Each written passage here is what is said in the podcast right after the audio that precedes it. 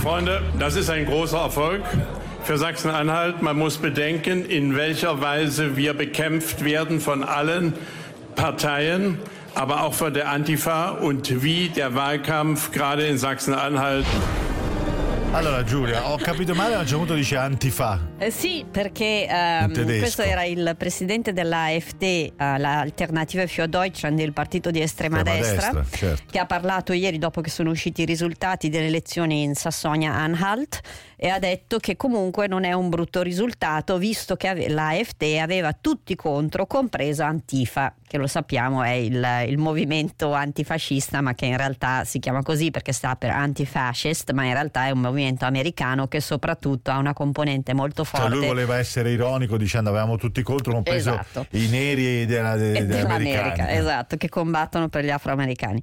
E, um, in realtà i risultati non sono, sono, anzi sono uno shock, ma non soltanto per AFD, ma per tutti, perché uh, alla vigilia di queste elezioni uh, la Sassonia-Anhalt è un, è un land dell'ex Germania Est non particolarmente grande, 2,2 milioni di persone, 1,8 quelli che votano, però un test importante perché la AfD e CDU erano date praticamente testa a testa. E in realtà la CDU ha guadagnato 13 punti, è arrivata al 37% e nel 2016 aveva il 28 e qualcosa l'AFD resta sopra il 20%, che è sempre abbastanza, insomma, fa, fa, fa effetto al 28%, però non però cresce, non cresce aveva non cresce. il 24,3% nel 2016, quindi il, um, il, titolo per esempio della, della Welt è molto, è molto, chiaro, la CDU vince chiaramente eh, sull'AFD ma la SPD, il Partito dei Socialdemocratici, per la prima volta scende sotto il 10%. Quindi suo... la chiave diciamo, di una coalizione futura a settembre non è chiaro quello che potrebbe accadere. Per niente, perché i, i Verdi sono abbastanza stabili, ci hanno guadagnato tipo, adesso vedremo i risultati definitivi, ma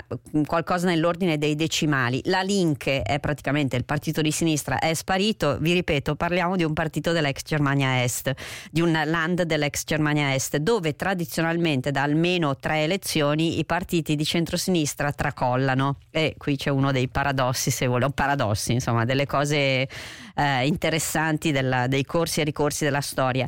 Anche i Verdi non sono andati particolarmente bene, come spiegano anche tutti gli altri giornali, ma questo è storicamente una cosa, eh, i Verdi lo sapete in Germania sono un partito molto forte da almeno 20-25 anni eh, Però sono in, andati adesso in grande crescita ancora, eh, esatto. non adesso. Non, non, non, nei, non, nel land dell'ex Germania Est dove i temi della, della sostenibilità ambientale vengono considerati meno importanti. Ricord, ricordiamo sempre che ci sono ancora tante differenze economiche e sociali tra i land dell'ex Germania Est, i land dell'ex Germania Est e quelli della Germania Ovest, nonostante siano passati insomma, più, quasi più di 30 anni, 1989, crollo del muro di Berlino e poi poi unificazione ufficiale primo gennaio del 1990, però eh, ci sono ancora tutti questi scompensi e mh, la cosa che mi ha fatto effetto delle varie analisi che ho letto è proprio l'andare a vedere i gruppi, gli under 30 per esempio, ehm, vot- solo il 18% ha votato per la CDU e invece hanno votato al 29, quasi al 30% per l'AFD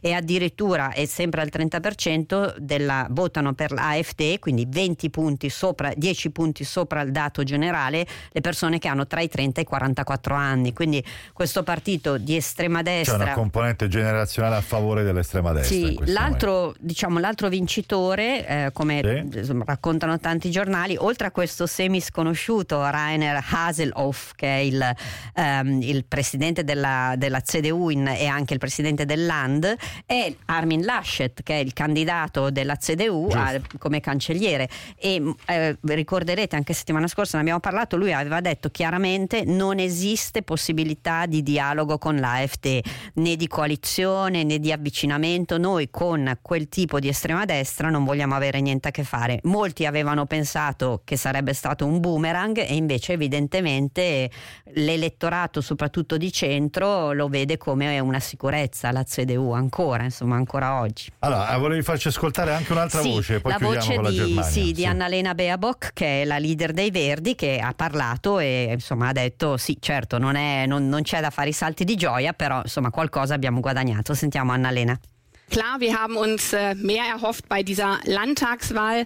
Wir haben erlebt, was wir auch schon bei den letzten ostdeutschen Landtagswahlen erlebt haben, dass viele Menschen im Land verhindern wollen, dass Rechtsextreme eine Regierung Dice certo Regierung che... vuol dire eh, governo, sì, sbaglio, giusto? sì, certo, dice, avevamo delle Hoffnung, delle speranze più alte, sì. però eh, quello noi l'abbiamo già sperimentato in altre elezioni amministrative nella Ost Germania, cioè appunto nella Germania ex-Est, purtroppo eh, c'è ancora, preferiscono, gli elettori preferiscono dei governi di destra. I Verdi sono percepiti a torto o a ragione comunque come una forza di centrosinistra, quindi sarà, ma è comunque interessante in vista naturalmente delle elezioni politiche di, di settembre.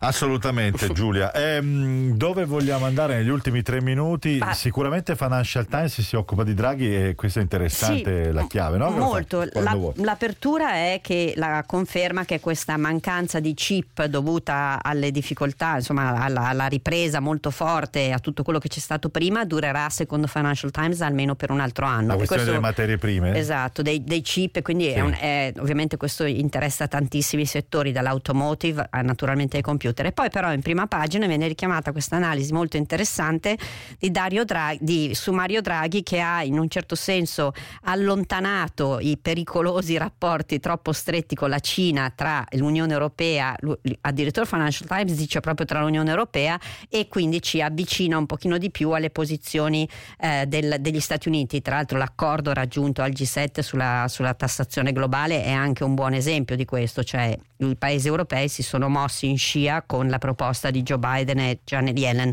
ma questo è anche una conseguenza, scrive Financial Times, di, quella, di quelle relazioni molto pericolose che invece il governo Conte 2 aveva instaurato con, con la Cina, ricorderete la firma in pompa magna, la primo seta, paese Italia della, della, Belt and Road Initiative che insomma non, eh, naturalmente aveva inquietato molti alleati della Nato e non solo.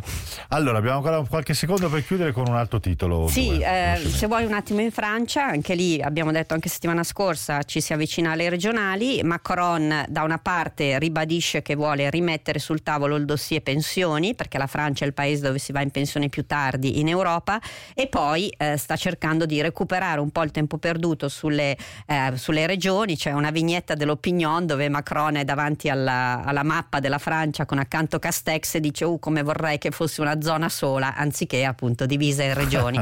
Perché nelle 13 regioni dove si va al voto si ricandidano tutti i precedenti uscenti, non ci sono candidati di En Marche, il partito di Macron, e lui in, in questa legislatura si è più occupato, ricorderete, i mille sindaci convocati a Parigi, eh, sì, si è occupato della, a, livello regionale del, degli amministratori, ma non tanto dei presidenti di regione e adesso naturalmente cerca di recuperare il tempo perduto.